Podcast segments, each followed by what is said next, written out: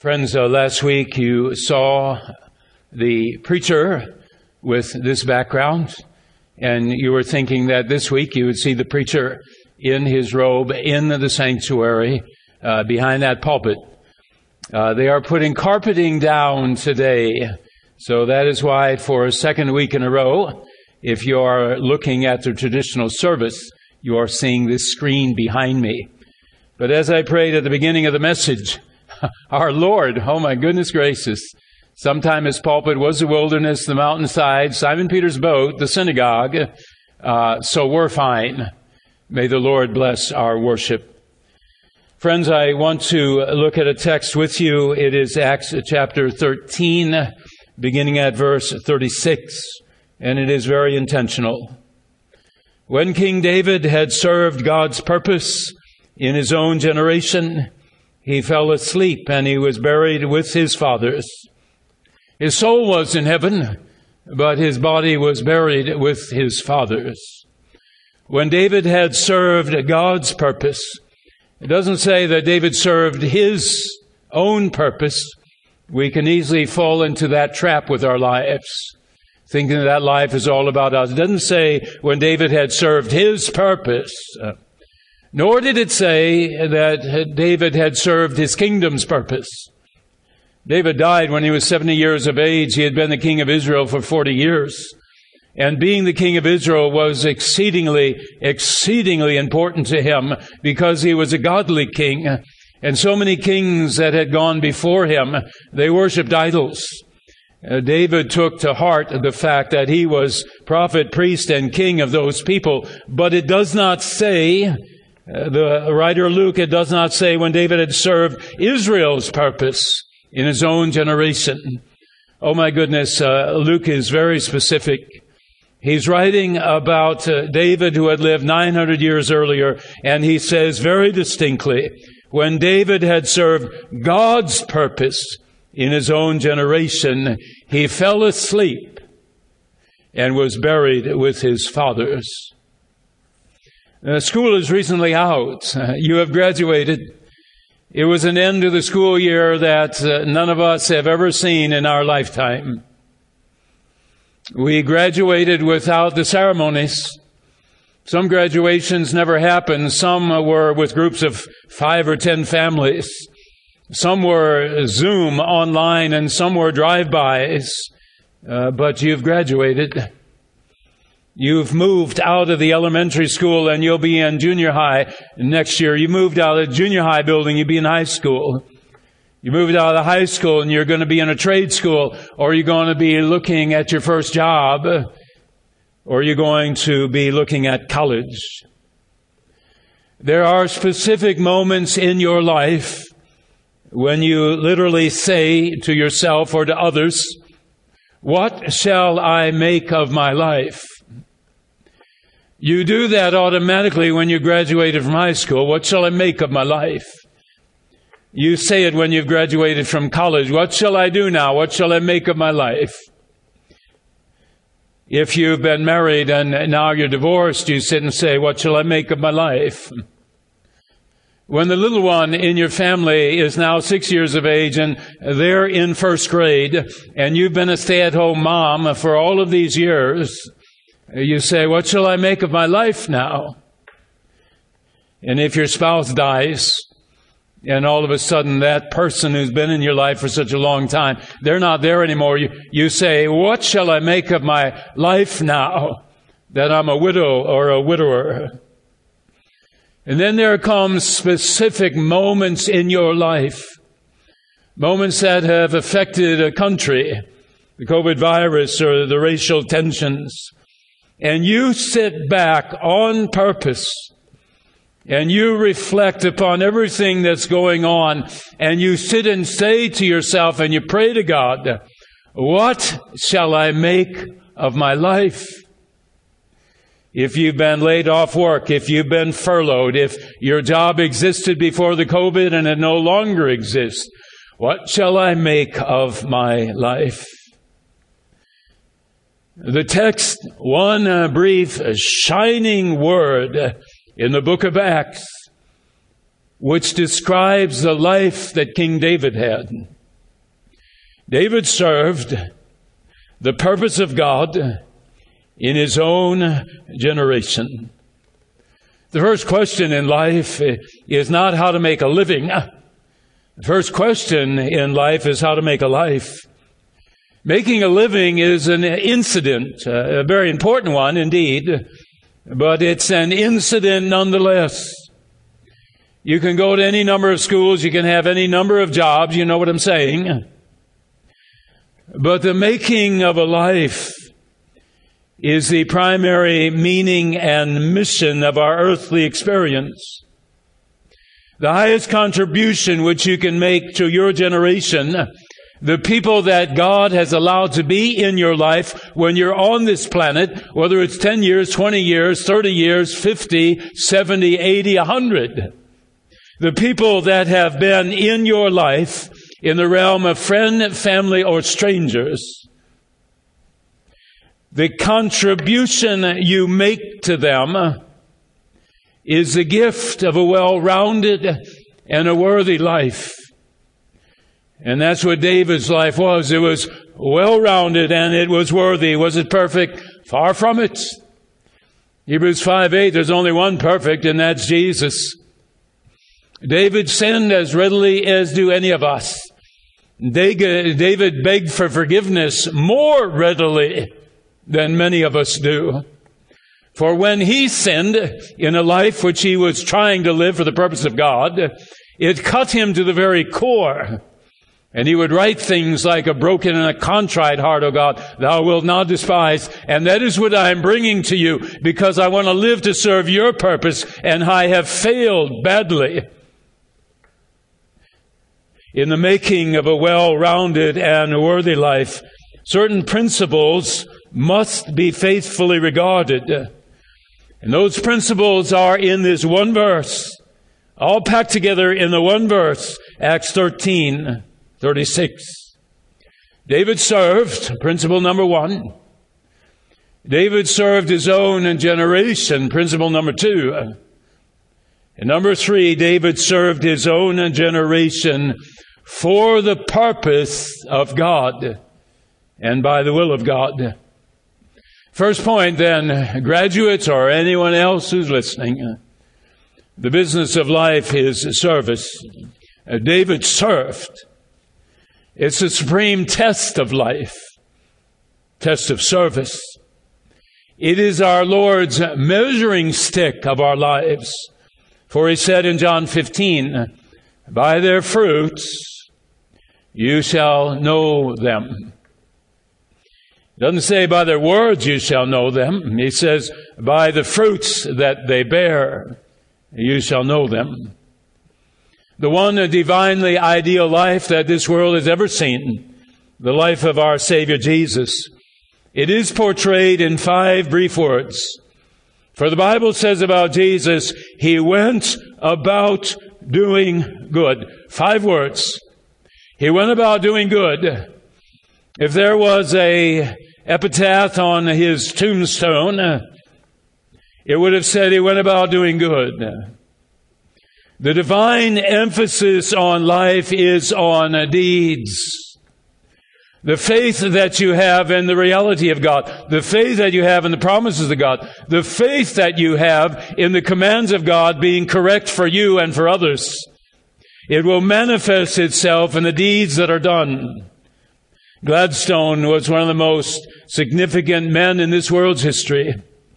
His primary greatness was an astonishing faith in his Lord and Savior Jesus Christ. He never wearied of saying, one concrete example is worth a thousand arguments. He'd say it a thousand times in the course of five or ten years. When he opened his mouth, they knew what he was going to say. One concrete example is worth a thousand arguments. I'm sure he said it so often that they finished the sentence for him and they knew exactly what he was meaning when he said it and they knew exactly why he was saying it at the moment he said it. One concrete example is worth a thousand arguments. What the world needs is service. the six decades that God has allowed me on this earth, that generation that I have touched since I was a young child, three or four years of age, playing with the next door neighbor kids. The lives that I touched in elementary school, North Heights School, and then Jasper, Minnesota. The lives I touched in high school, the lives I touched in two colleges, the lives I touched in seminaries. The lives that I touched, the generations that were on this earth as I worked at many a part-time job. The lives I touched in nine years of ministry, Holy Cross, Wichita, Kansas. And the lives I've touched in 32 years of ministry here at Trinity. The lives that I've touched are the generations that God allowed me to cross paths with. And those lives include the Gold's Gym and the LA Fitnesses and the marathons that I ran and every person that I've ever bumped into on this earth. God had a purpose. His own generation. I had a man drive by the house a couple of weeks ago. I'm working in the backyard and and he's driving a beater and he gets out of the car and he walks into my backyard and I'm instantly a little bit nervous why he's doing this. Uh, and he says, can you help me? My car's not working. Can you drive me to the house where I live? Uh, and can you help me pick up some parts? And can you give me some money? And I was a little bit nervous and I asked my next door neighbor, Mike, I said, can you get in the car with me? I'm a little bit nervous about this situation. But I kept thinking about this individual that maybe this is an angel that God has sent into my life at this moment on this day to see what I would do. Would I turn my back on him and say, sorry, can't help you. Would you please leave? Or was he someone that God sent to see what I would do with this circumstance? What the world needs is service.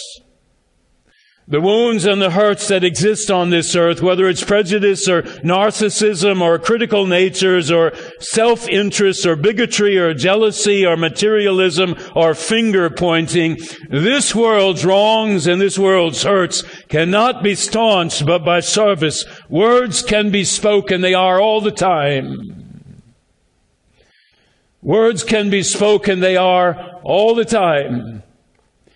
But the Bible says, 1 Corinthians 4.20, the kingdom of, God is not a matter of words coming out of your mouth. It's a matter of power and deeds coming out of your hearts. You've graduated. What shall you make of your life? James 2:17 Faith if it is not accompanied by works, is a dead thing. The wrongs on this earth cannot be righted. The grievances cannot be redressed. The injustice can, cannot be corrected.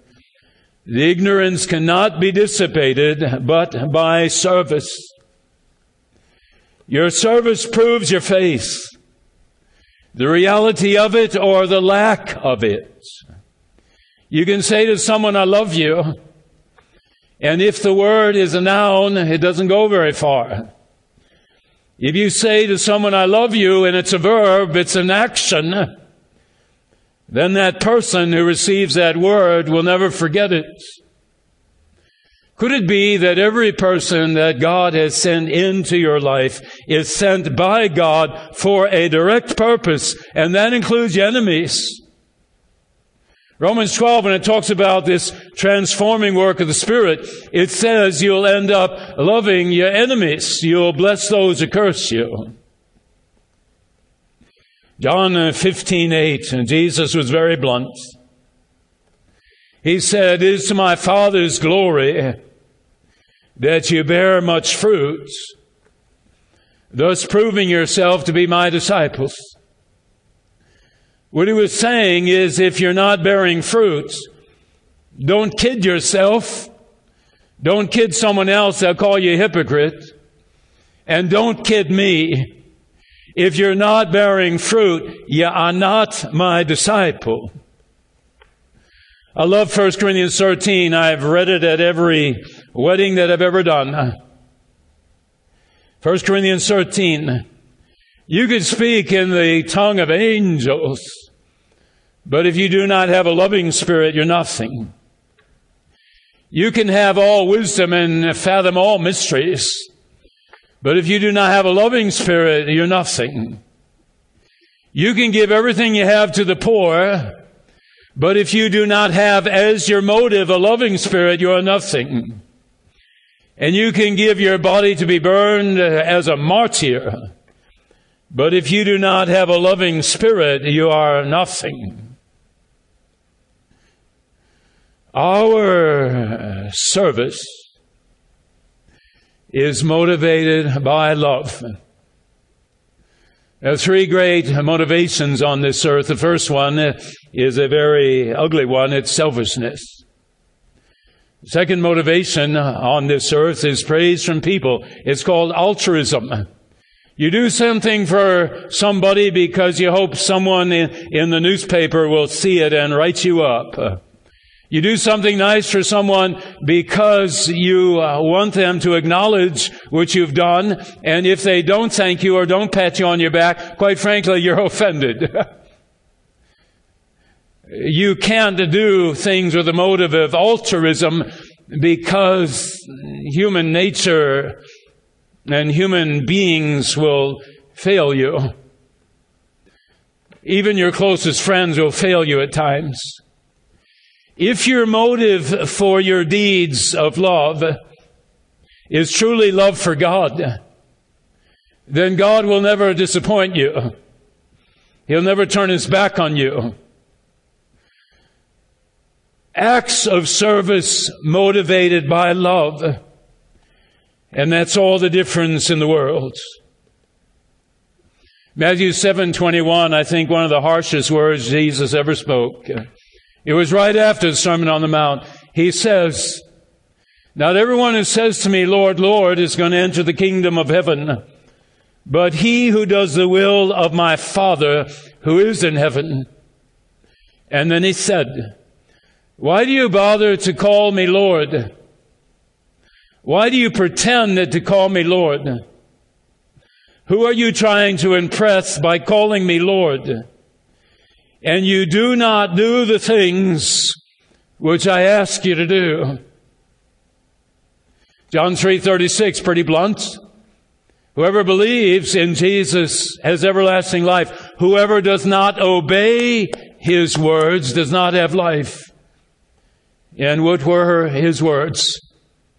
New commandment I give you, love one another. By this will others know you are my disciples, not by the words that come out of your mouth, but by the love they see coming from you. As I have loved you, so ought also you to practice that with others. What do we have in Jesus?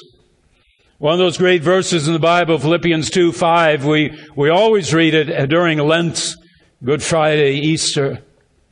Let this mind be in you, which was also in Christ Jesus our Lord who being in the form of God did not think it robbery to be equal with God, but he emptied himself and took on him the form of a what?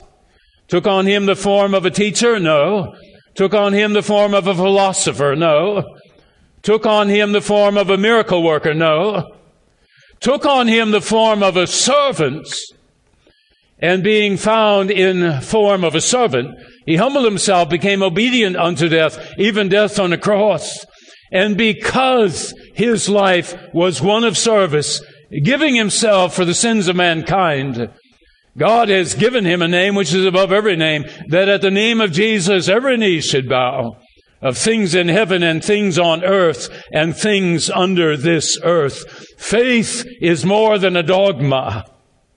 Faith is more than a teaching, is more than a philosophy. Faith is a living passion. Faith will lift.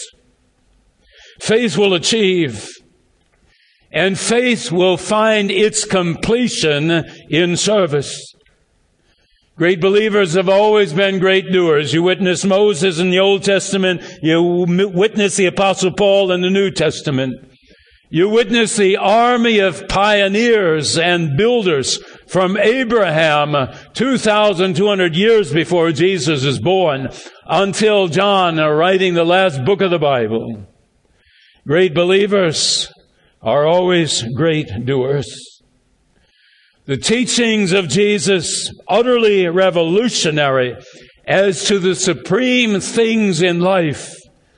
He never gave a little answer to a big question. Never did. The lawyer comes to him and he asked this question, very clever. He said, Who's my neighbor? Jesus said, You should serve your neighbor. And the clever lawyer said, Well, who's my neighbor? And Jesus answered with a parable of the Good Samaritan. Whether you're in the secular realm, you know the story of the Good Samaritan. If you're in the Christian community, you know the story of the Good Samaritan. And the teaching of that parable is that our neighbor, you graduates, the teaching of that parable, you widow and widowers, the teaching of that parable, you sorority sister, your fraternity brother, the teaching of that parable is that your neighbor is anybody and everybody, anywhere and everywhere who is in need of our help.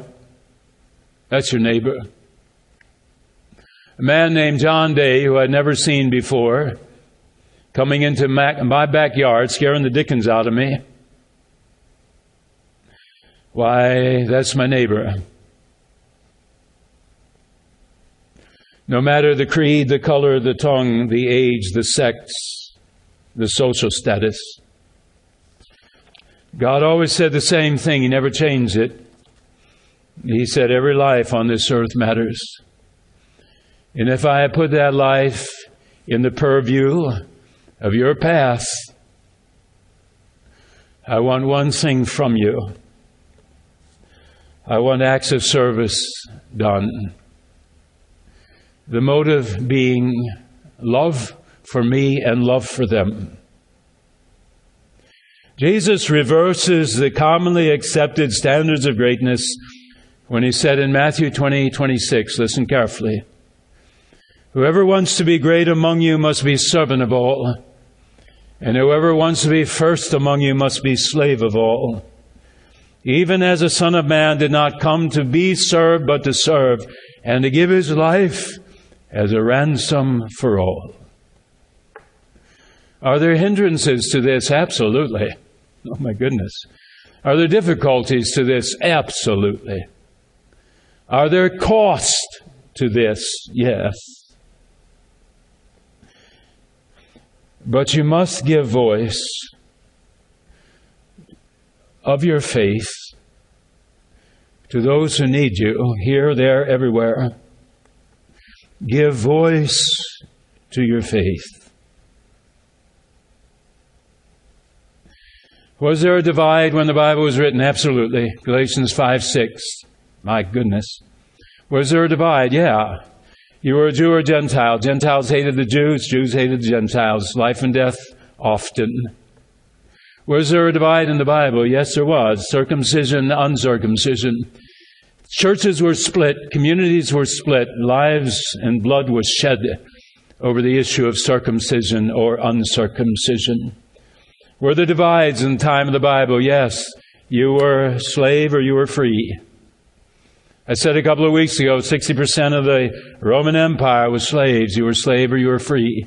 Were there divides in the Bible time? Yeah, there were. Male or female. If you were male, you were everything. If you were female, you were dust on the ground. Here came the Christians. Here came the Christians. Everyone who's baptized into Christ has put on Christ. There's neither Jew nor Greek. There's neither male nor female. There's neither slave nor free. There's neither circumcised nor uncircumcised. We're all called to be one in Christ. And these incredible words in Galatians 5 6, where the Apostle Paul, putting his life on the line and his reputation on the line, risking death by writing these words, said, Neither circumcision nor uncircumcision matters. The only thing that matters is faith expressing itself in love. He didn't say faith expressing itself in words. He says faith expressing itself in love. What's the world standards of greatness? At one time it was physical strength. Hercules was worshipped. Might makes right was espoused. The strong survive and the weak die. One empire after another, Rome, Egypt, Medo-Persian, Egyptian, one empire after another. The strong survive and the weak die. For others, the Standard of greatness is financial. President William Taft once warned that the enthronement of the spirit of materialism in this country's life constitutes the most serious menace to our nation and our republic. He said, materialism looks at things and denigrates people. Materialism is all about a selfish desire for you to be lifted up and others to be left behind. The true wealth of a country is not financial, it's not physical, it's not intellectual, it's spiritual and it's moral. And the highest standard of greatness, you heard it 20 minutes ago, you're hearing it 20 minutes later. The greatest of all must be the servant of all. Period. Last week I said to you, Mary's word to the servants at the wedding feast, whatever he tells you to do, thou must do it. I don't know whether Mary said to the servants, don't tell him it's too little and you don't want to waste your time. Don't tell them it's too big and you can't do it. Don't tell them, I'll get back with you later, Jesus. Uh, give me an hour, I'll be back with you. Don't argue with him. Don't debate with him. Don't philosophize with him. Don't rationalize with him. When he tells you to do something, do it. Looking at me, right? Looking at the cameraman. When He tells you to do something, do it. And when I look at my face in the mirror, I say, when He tells you to do something, do it. Closing word. All the extra power you have because the gifts God has given you, all the powers at your control, physical, financial, social, intellectual, moral, spiritual. All power is under God's bonds. They have been loaned to you. They can be taken back at any time. Use those gifts to serve humanity. Don't hoard your gifts and powers for yourself. Don't squander your gifts and powers as a spendthrift does. How should your life be spent? David served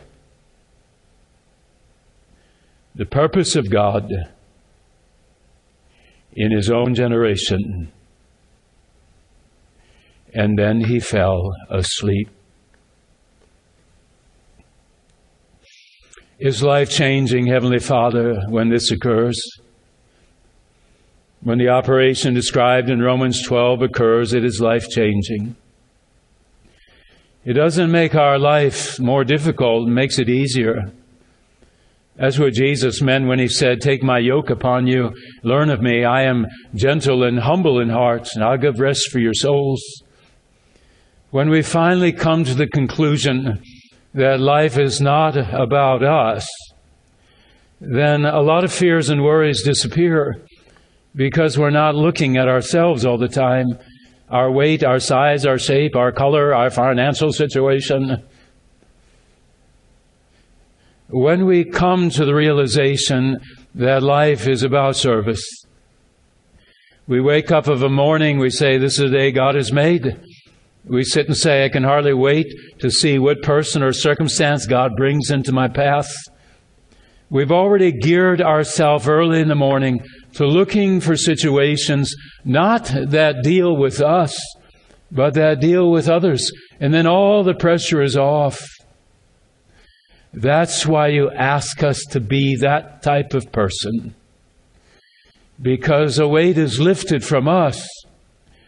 You give us a great peace when we realize we are put on this earth to feed hungry, give drink to the thirsty, visit the sick, clothe the naked, to visit those in any sort of prison.